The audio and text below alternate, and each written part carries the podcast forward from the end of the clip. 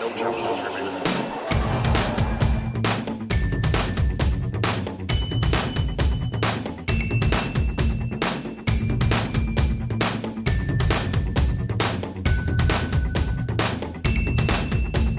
Welcome to episode 177F of No Challenges Remaining Dream Finals Oh My God edition. I guess that's what I'm supposed to be calling it, right? It's the Get Off My Lawn edition. Get off my. Oh, yes, dang kids aren't don't belong here.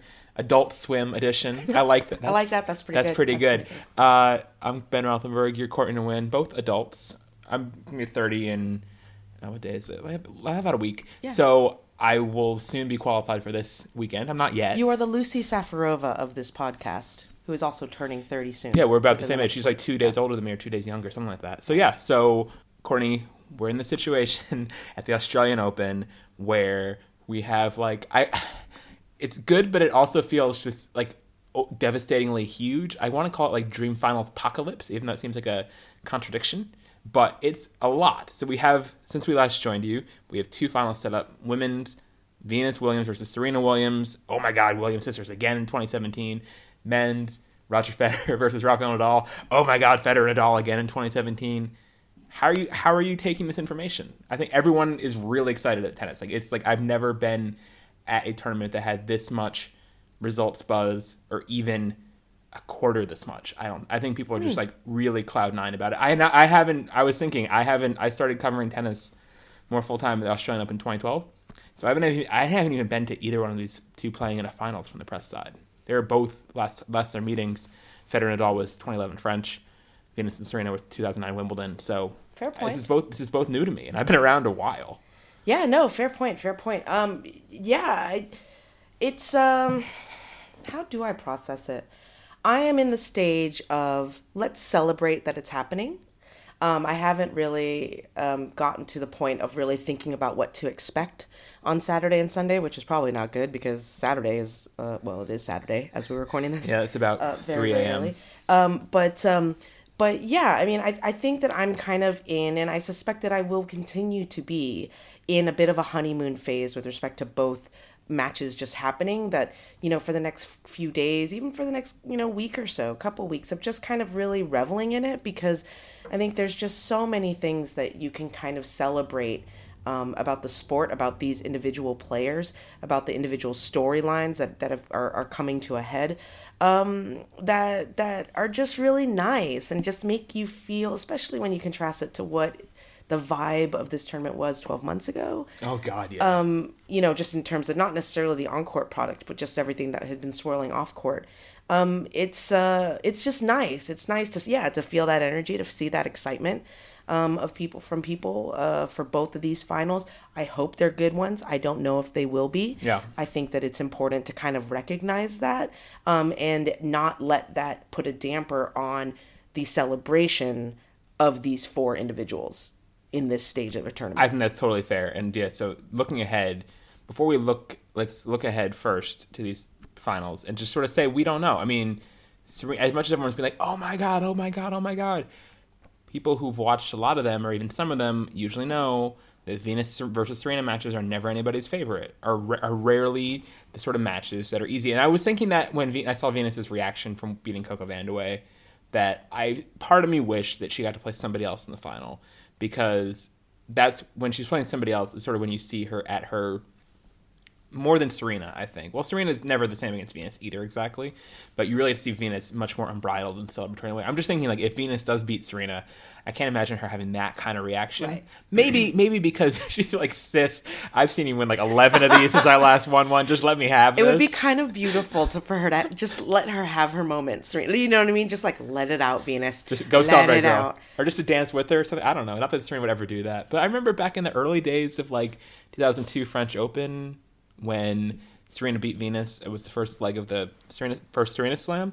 And uh, Venus like got a camera and was like taking Yeah, photos with, with the yeah. photo pack of the Serena holding the trophy.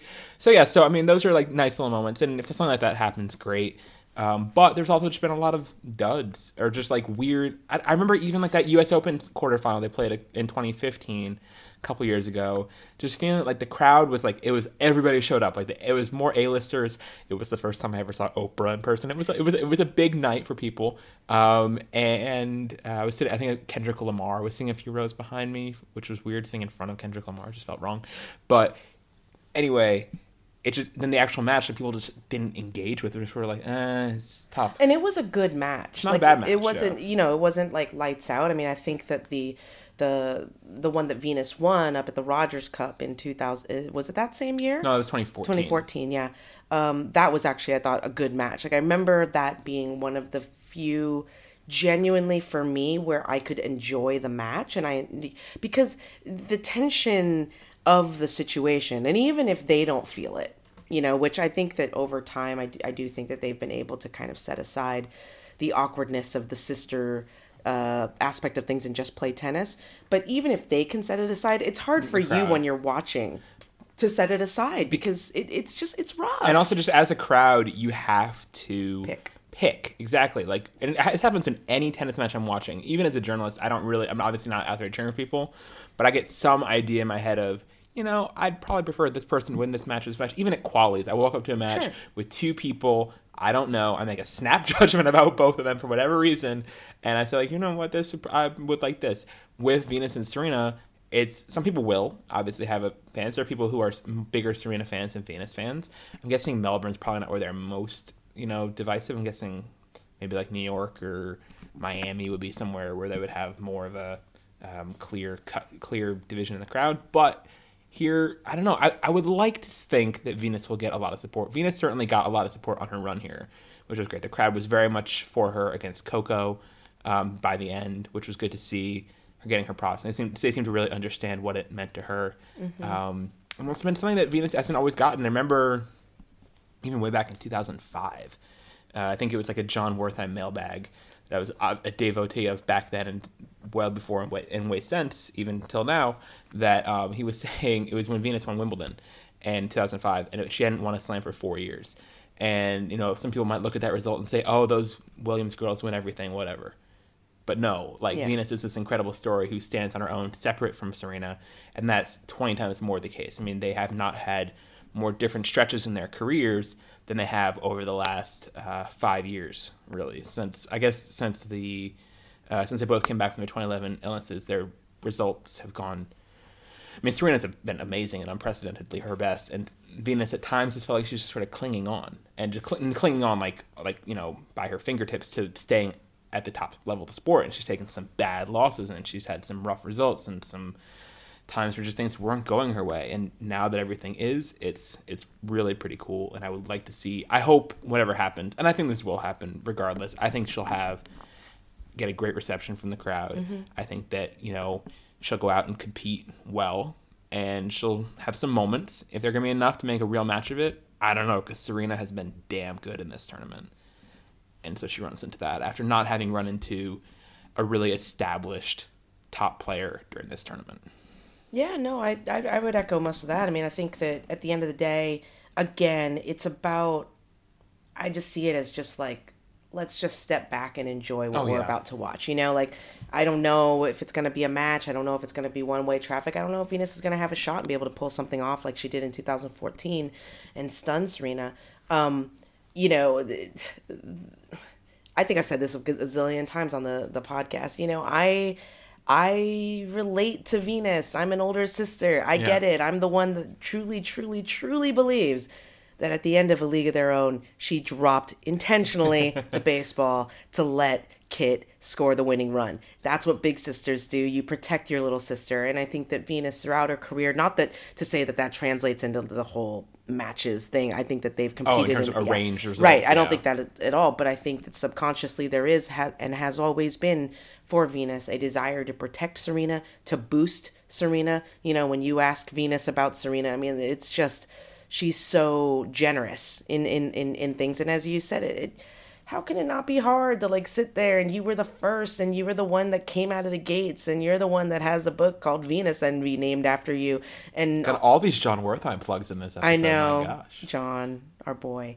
Um, but yeah, you know, I mean, it's and then to see your sister surpass you and to be supportive of that, like I We'll all remember the the the her in the hood in 1999 in the uh, when Serena won before her. Mm-hmm. yeah, you know, it, it's tough, and and and and I, and I feel for that, and you know, and then on top of that, you add the additional layer of yes, the illness. I mean, you know, I, I get frustrated sometimes when people kind of like say like, oh yeah, like she was diagnosed with this illness, but she's over it. She's not over it. She still has it. She's it. managed it, and she's learned how to manage it, but she still has it.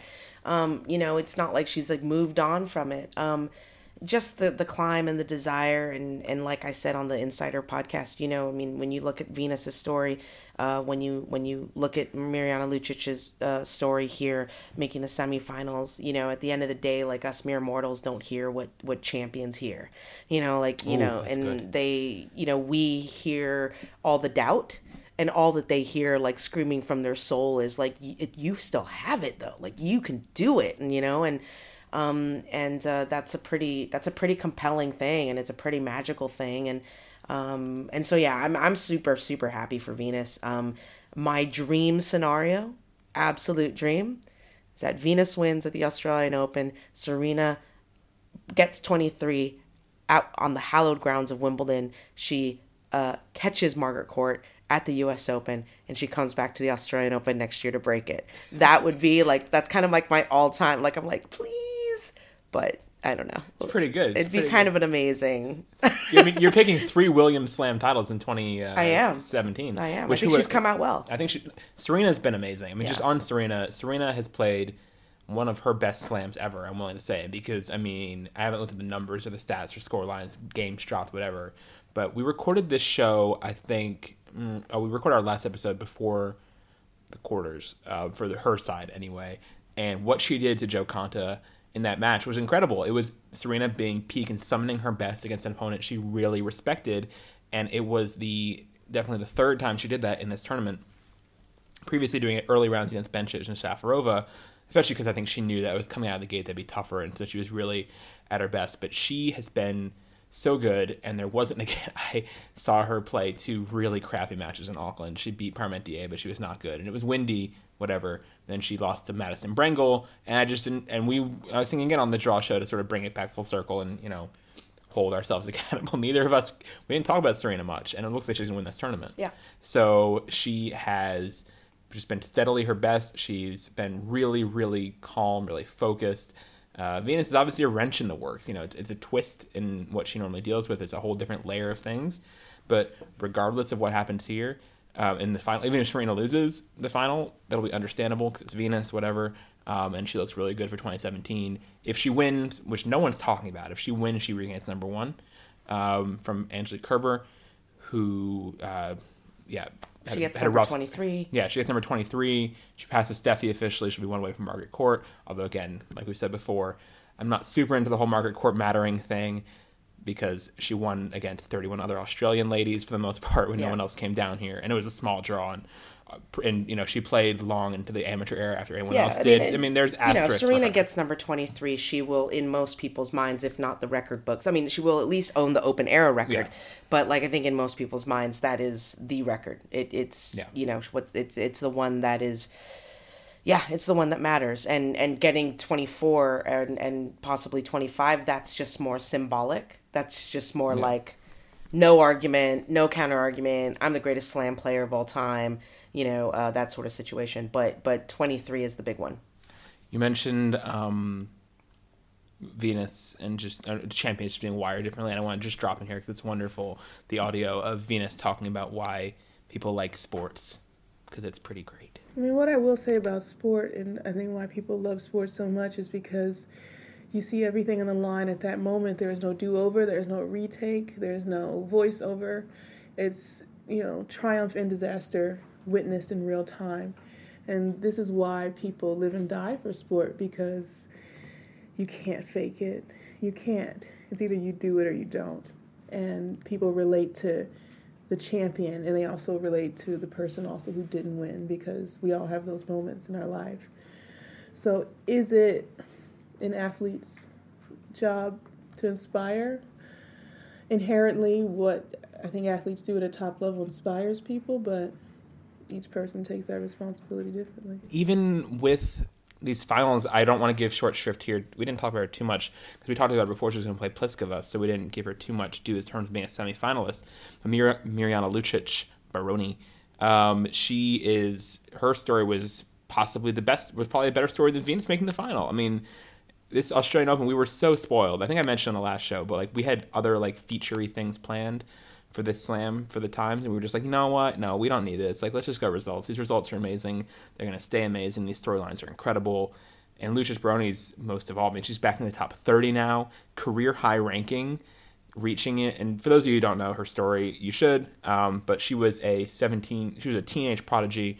Won doubles title here with Hingis when she was 15 in 1998, I believe.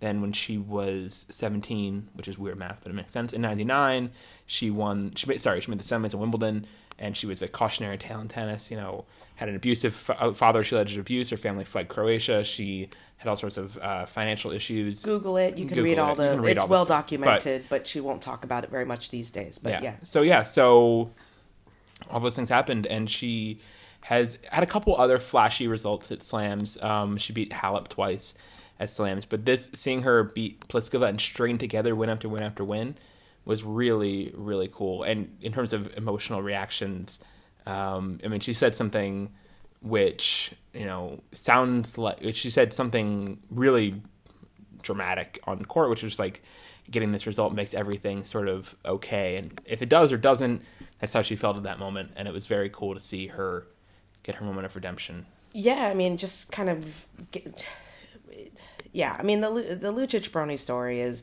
You're right. I mean, it, it, to me, in the grand scheme of things, it is the bigger story than than than Venus making the final or even winning this title, simply because we are talking about a player whose whose career was taken from her, um, you know, and and and stripped from her, and a player who had that talent, um, and and really was just going away and you know it, it's meant it's it said a lot in her press conference when you kind of pointed out you know oh well you're a top 30 player now are you going to rejigger your your your uh, your schedule and she kind of put her heart, hands up slowly and was like no more qualies i mean that's what her career has been And she's in been the a 33, 34 year old who's had to work through qualities. Yeah, Yeah. yeah, Work through qualies. You know, took her 19 years for her to win her second main draw match here at the Australian Open, which came here in the first round, and she needed three sets to do it against Wang Qiang. Um, and then goes and beats two top five players in Radwanska and Pliskova, two title contenders. You know, coming into this especially tournament. our- our favorite, yeah. but like, but even before we realized how quick these courts were, I mean, Radwanska had just won Sydney. She played well in Shenzhen, or sorry, made the the final in Sydney. Played well in Shenzhen. Yeah. she was playing well. She was playing better than than a second round exit would indicate. Um, but um, but yeah, I mean, it, it's just a remarkable story, and, and again, one of resilience. And she said it over and over and over and over again in her press conference, and it's kind of funny because you know you never know obviously what stories are going to pan out over the course of two weeks, and so when uh, Lucic Baroni won her first round match, I knew it was not the 19 year drought had ended, and so I requested, but it was the first day or second day of the, the slam, and I had put in a bunch of requests and I just completely forgot that I requested her. And so Nick Imison of the ITF was like making the announcement. I was just sitting at my desk, you know, with my headphones on. And he's like, You requested Lucic Baroni. And I was like, I did? And and and he was like, Yeah, she's over there. And it was like Mirjana Lucic Baroni had just won this three you know, this grueling two and a half hour, three set match.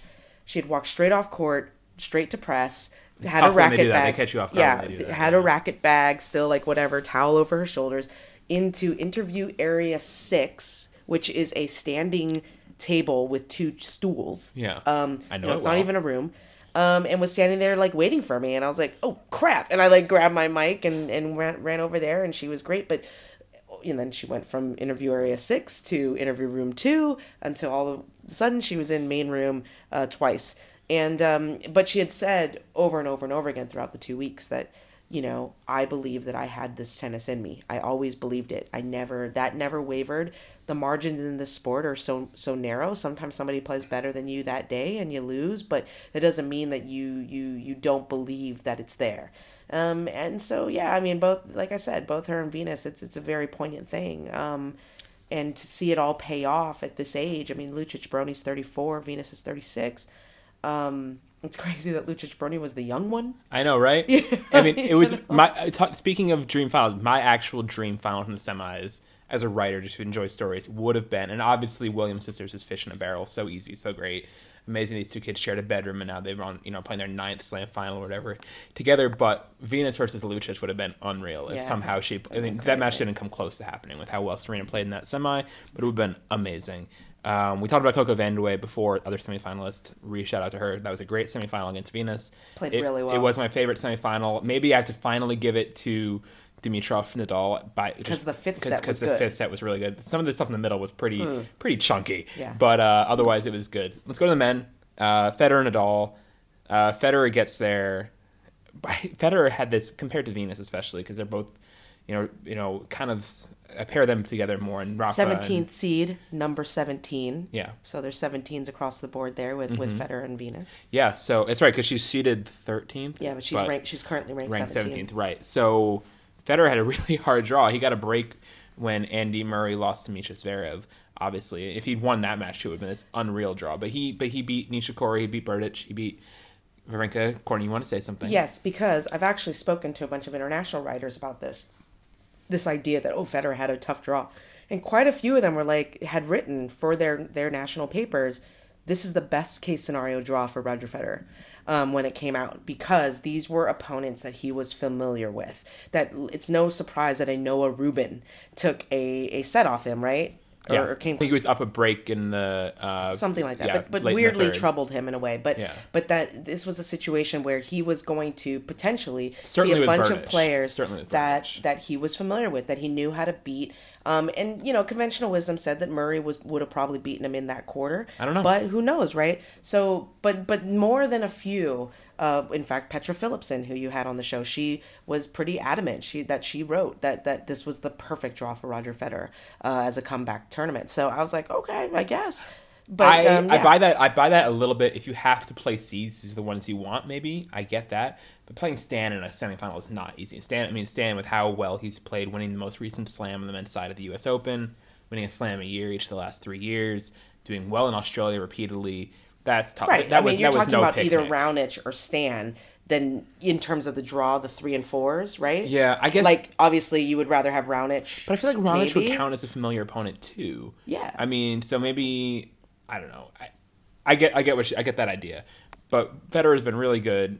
and Nadal's been really good, and everyone. I don't know. It's just and it's just, bad in patches. Like and- let's again. Yeah, uh, this Nadal- is my Nadal attempt to especially. temper Nadal things. Like especially. it's they have they've been very good. Their competitive instincts have been phenomenal. They've battled. You know, just again that that kind of like what Venus did against Coco. That champions. Uh, you know, mentality that that that that grit uh, has come out, especially uh, with Venus and Roger and Rafa. But play has been spotty at times, and um, you know, I still think that the Rafa forehand hasn't really shown up here in Melbourne in the way that he really needs it. Yeah. Um, I think that Roger has gone through fits and starts um, sometimes in matches, um, but generally speaking, I think Roger has looked better to me than than Rafa has, um, which is why I still don't really know what's going to happen on Sunday. But um, Rafa had looked so shaken to me that I thought again on a completely different reason. I thought Federer Dimitrov might be the better final. I really thought that. Just because, in, in a weird sort of both ways, because either A, Rafa's fine and plays well and kicks Federer's ass as per usual, or he's bad and a shaky player, and and, Ro- and Roger gets a fast court and blows through him. Because the things that that Dimitrov was able to do that worked against Federer, against sorry, against Nadal, are all things that Roger does much more reliably and much better. Like winning, Except movement. right? But winning quick points off you know the first or second Yeah, shot. That's where yeah. that's where that's where Dimitrov clung into this match. Long rallies. Federer's been better at avoiding those than Dimitrov was. That's fair. Yeah, no, I mean, I think that the biggest thing is that, like, you know, th that that Grigor obviously moves a lot better than than Roger and will defend better. But, but yes, on, on those short balls, Roger is going to put Rogers moved okay though. I don't know if I buy that. um, the athlet, the sheer athleticism and ability that, that Grigor Dimitrov has at the moment, I put that above what Roger can do on, Okay. on, on just sheer defense. Um, but uh, but on the short balls, Grigor it takes him like three shots to get it done. Roger gets it done uh, much easier. That being said, you know one of the things, and I, I I haven't read, I have to confess, or listened to the uh, the press conferences of Roger and Stan after the semifinal. But it it did seem curious that that match really turned on its head the minute the sun went down and the conditions on the court cooled and the conditions on the court became slower. And if that is the case, uh, you know, you do kind of wonder a little bit what that's going to do for Roger as he tries to hit through what is supposed to be a fast court, although you know today with Grigor Faster. and faster. Um, although today with Grigor and and and and Rafa, it definitely didn't look fast. But you're so right. You're correct because Grigor until the fifth set, weirdly, had such a hard time like just hitting. It took He him several shots. hit the ball through the court. Yeah. Um, and that's what I think. uh, Again, that worries me for for Roger a little bit. Although Roger will be better at it, but obviously Roger also would be hitting with far less margin Yeah. than what Grigor was trying to do. I mean, that's what that that's always been a bit of the the thing that you you feel like coaches need to beat out of out of Grigor is this idea of like the constructing the three the three shot winner. Yeah. as opposed to hitting the one two winner or the one winner Yeah. um, because he does hit with a little bit more spin and, and, and tries to go for more width and, and depth than he can miss. But um, yeah, so so so uh, yeah, I don't know about that, but I mean, uh, Rogers should hold much better. Serves better than than obviously Dimitrov's. Um, but in that first set, Rafa was able to pin Grigor to that backhand side easily. Um, and that's why it really looked like. I mean, I, I was on BBC Radio for the second set, and when I sat down, they're like, "So what do you think?" I'm like, "I think I've seen this movie before." Now, obviously, it unfolded in a very unpredictable way, but at least in that first set, Rafa had the pattern down, um, and he and he really was able to to keep things on his terms. So, Yeah. yeah, I don't know. So let's just do sort of a speed round thing of what a title would mean for each of our four finalists. Okay. Federer. Federer. Let's start with Federer. Federer wins the Australian Open. He gets up to number 18. He wins his first title since 2012 Wimbledon. Um, maybe this is a dumb topic. Maybe it's a dumb segment idea, but like I think it's a. I think I, I think that it will first of all be like the biggest story in tennis and would overshadow Venus winning, which I would be annoyed by. But it would be really, I think it would be the most impressive title of his career, just because of the lack of six months before it not having any matches. He's Yeah. the one who hasn't been on tour of these four. No, I know. I'm just going to throw this out here. And and honestly, this is not an idea that I had. This is something that I didn't even think about it until another journalist who we are friends with, who I shall not name, uh, was going off about it. And I and I was like, "Oh, you're totally right. Why is it that okay, Roger's been off for 6 months and he comes back and this is in this journalist's words. I will I will quote them directly. I'm pretty sure I know who this is. I will quote them directly. Um, and everybody's treating it like he's he like he couldn't walk or something. Like, look at him go! Like he's look, you know, he's it's like yeah. I mean, he was off for six months and he was training. He's fine. Like you know. Whereas if you compare it to like the reaction of like you know when when Kim Clijsters came back uh, after having a baby and being gone for like whatever, and then she goes and wins like the U.S. Open or the Australian Open or whatever. It's like, oh, everybody's shit. Like you know what I mean? Like it's like it's like what exactly is hmm. going on there? Like you know, and obviously Roger. I mean, he's a champion. He's great, but it's not like he was like crappy before he took his six month leave. I mean, he made the the Wimbledon semifinal, and honestly, probably should have made the final if not his that won for that the fact that his knee buckled and and he had an injury. He wasn't posting terrible results like you said. It was like Roger Federer's first final since oh right, not that not that long ago. Yeah. you know, so it's it's it's like this whole thing of like he's been gone for six months. Like yeah, he's healed his body. Like there you go. He's he's Yeah. a very good tennis player. Now to do it at his age, I think the fact that him doing it at his age, that to me is far more impressive than oh he's coming back in his first tournament back since since since uh since what Okay, Wimbledon. that's fair. That, So he- that's what I think. He had been healthily training, I think, since maybe October, November. Right. So that's that part's fair, and he's obviously he's a good. I just want perspective, good- people. That's fine. I just that's want fine. perspective. Nadal. So if Nadal wins, Nadal gets up to 15. He'll be two back of Federer. I've heard a lot of people say, "Oh well, if Nadal gets 15, he's going to close right in and pass Federer." N- slow down. no, I think that it's it will be an incredible feat out of nowhere for him to win one more, which would be 15. And if he doesn't, he'll still be two behind. And we say this, put this in perspective with Djokovic now. Like Djokovic, people are like, sky is falling with Djokovic. Djokovic 12 months ago was like, of course he'll get from 12 to get to 18 and pass Federer. No, every individual slam is really hard, no matter who you are. Maybe not Serena sometimes, but pretty much everyone else, it's really hard to win it to rack up slams, and that deserves respect. And so Nadal, I think he'd be, he would won every slam twice, which is a cool stat for him. That'd be a good sort of uh, thing. He'd be, you know, I think Serena's won them all three times, so he's got some catching up to do with Serena, uh, as everyone does in life. But yeah, I think for him, it'd be uh, an impressive thing to get another slam here. This has been his weakest slam for a while. So good on him, but I would not think. This is again would maybe downplaying all these. It's the way this segment goes, but um, I would not think that it suddenly means he's going to be number one again or going to rack no. up slams anything like that. To me, like between Rafa and Roger, I think that Rafa is the bigger story if he wins. I think that it's. I mean, it won't be because Roger is Roger and he will. He's GQ Man of the Year or whatever that thing that the because he wears a, a he jokes about that blazer. Yeah, um, but yeah, no, I. But to me, I think that that Rafa winning would be far more impressive. Stop Rafa doing it because he is somebody who had been, you know, sputtering even before, you know, kind of shutting down his season, and he wasn't playing uh, at the level that we expect Rafa to play at for far longer than Roger was. And so for him to get back in the final, I think is an incredible result for him. Um, and then, you know, if he were to go through it and to win it, I think that's, you know, tip of the cap, man, because, you know, uh, again, you talk about a player who, who, you know, everybody constantly whispers, is his body gonna fail him? Like his body's his worst enemy. Da da da da da da. So for him to be, if he was able to do it, I think that'd be um, that'd be an incredible feat. And Serena, if Serena wins it, Serena gets a twenty three. She, I think we did talk this a little bit earlier in the show, but Serena gets a twenty three. She gets number one. Um, I.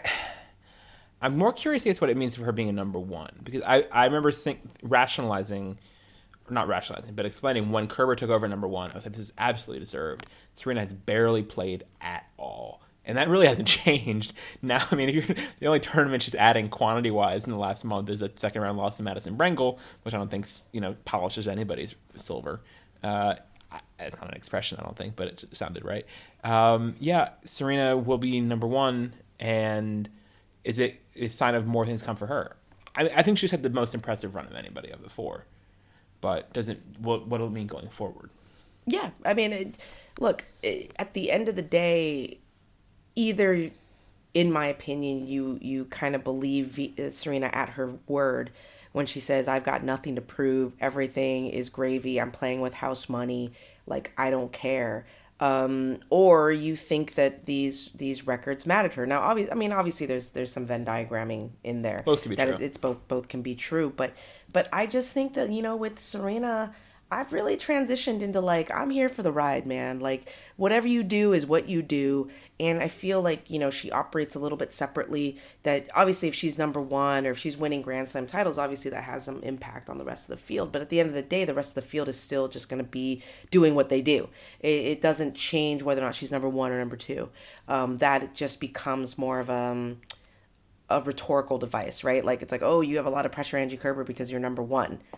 And then if she's not number one, then that's just not a the, a thing that we say, right? Yeah. So it, it impacts maybe like you know Kerber, I suppose, if if if if Serena takes back the number one, but otherwise it's it's just it's just um it's like watching the Harlem Globetrotters, man. Like, you, you know, you're just running up the score. Like, you know, like it's like there's another one and there's another one. And that's not to diminish what she does because, as you said before, which is absolutely right, and which I think people really, really, really downplay or overlook, is like it's really hard to win a slam. Really hard. It's not easy. So many things have to go your way and you have to be that good. And there's a little bit of luck in it as well.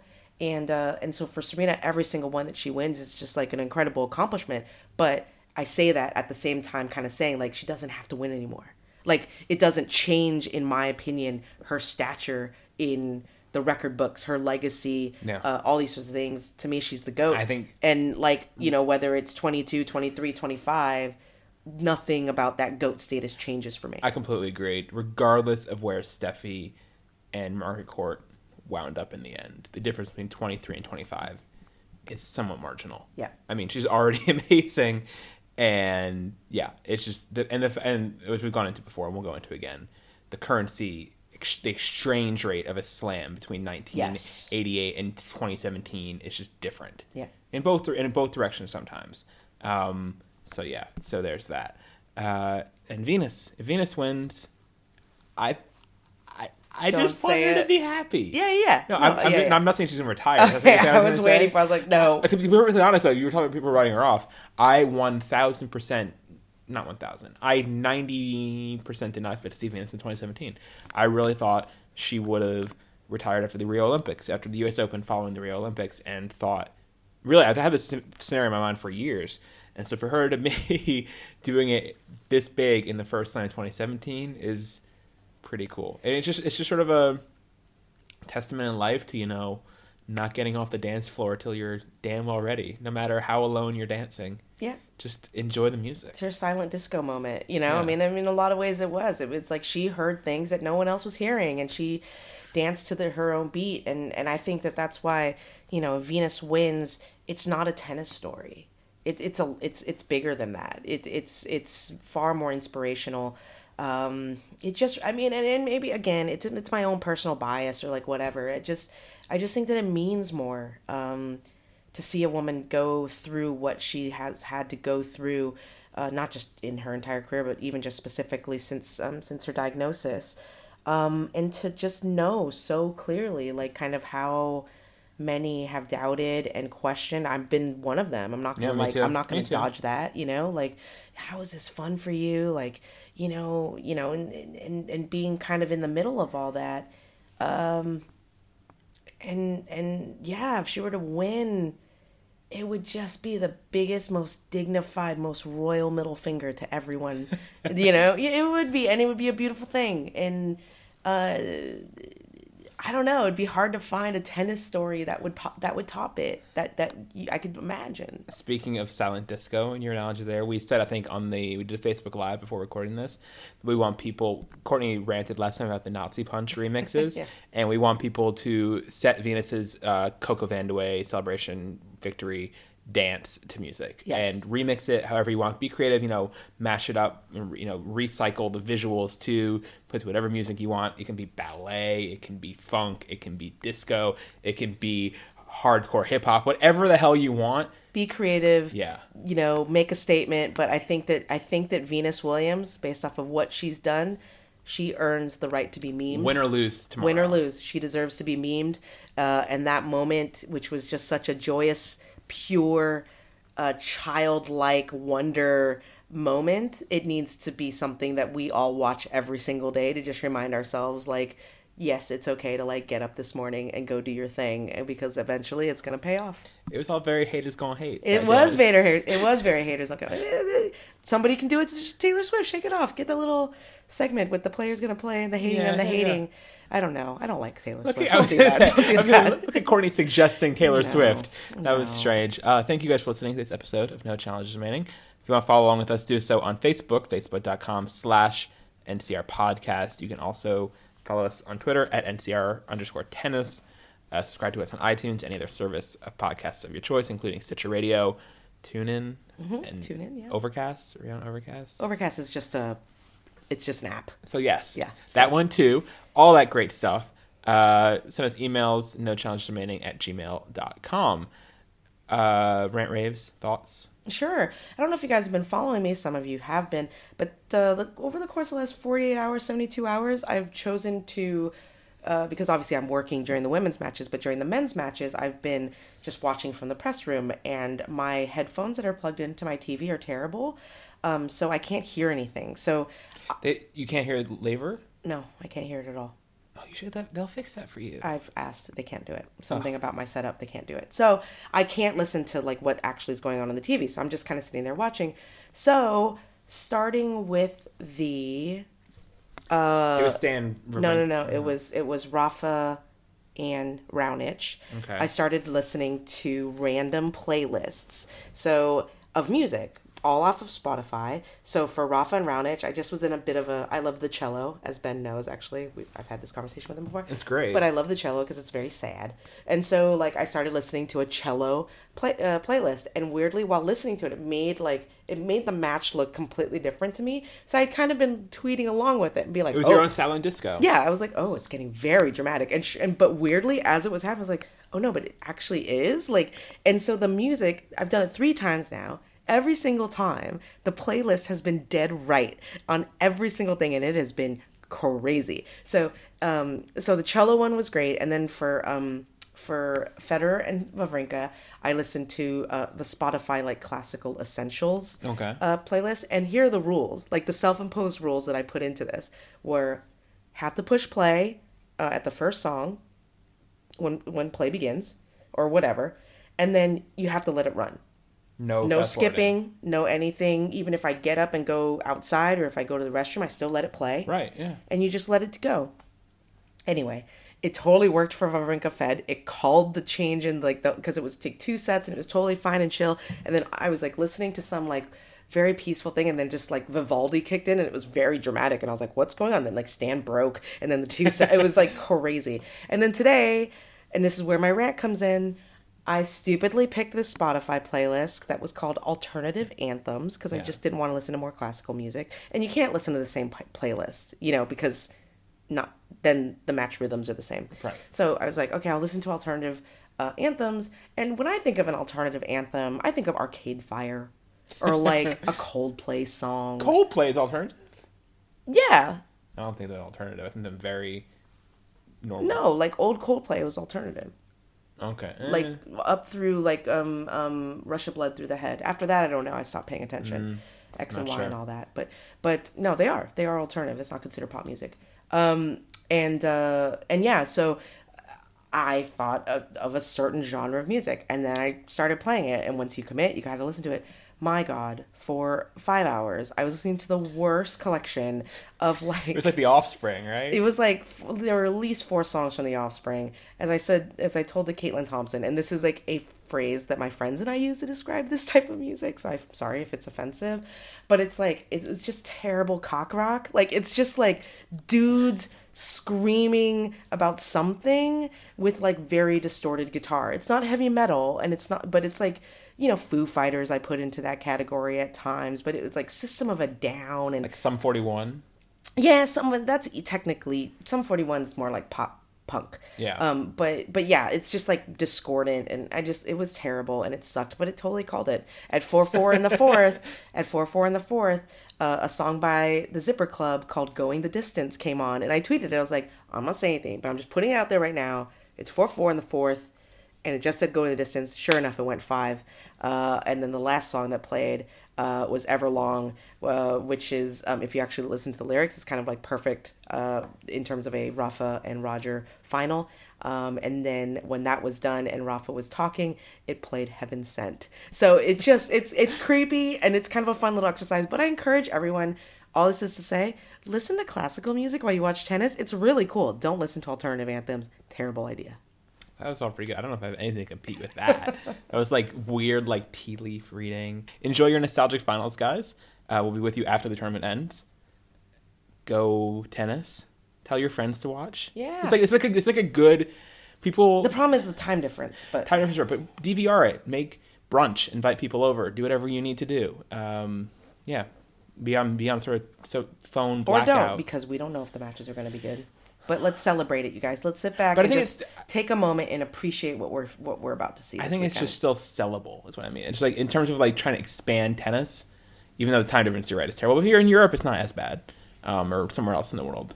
Uh, so yeah, let's go with that, and we will see you guys later. Bye bye. ciao ciao. The word is about. There's something evolving. Whatever may come, the world keeps revolving. They say the next big thing is here, that the revolution's near. But to me, it seems quite clear that it's all just a little bit of history repeating.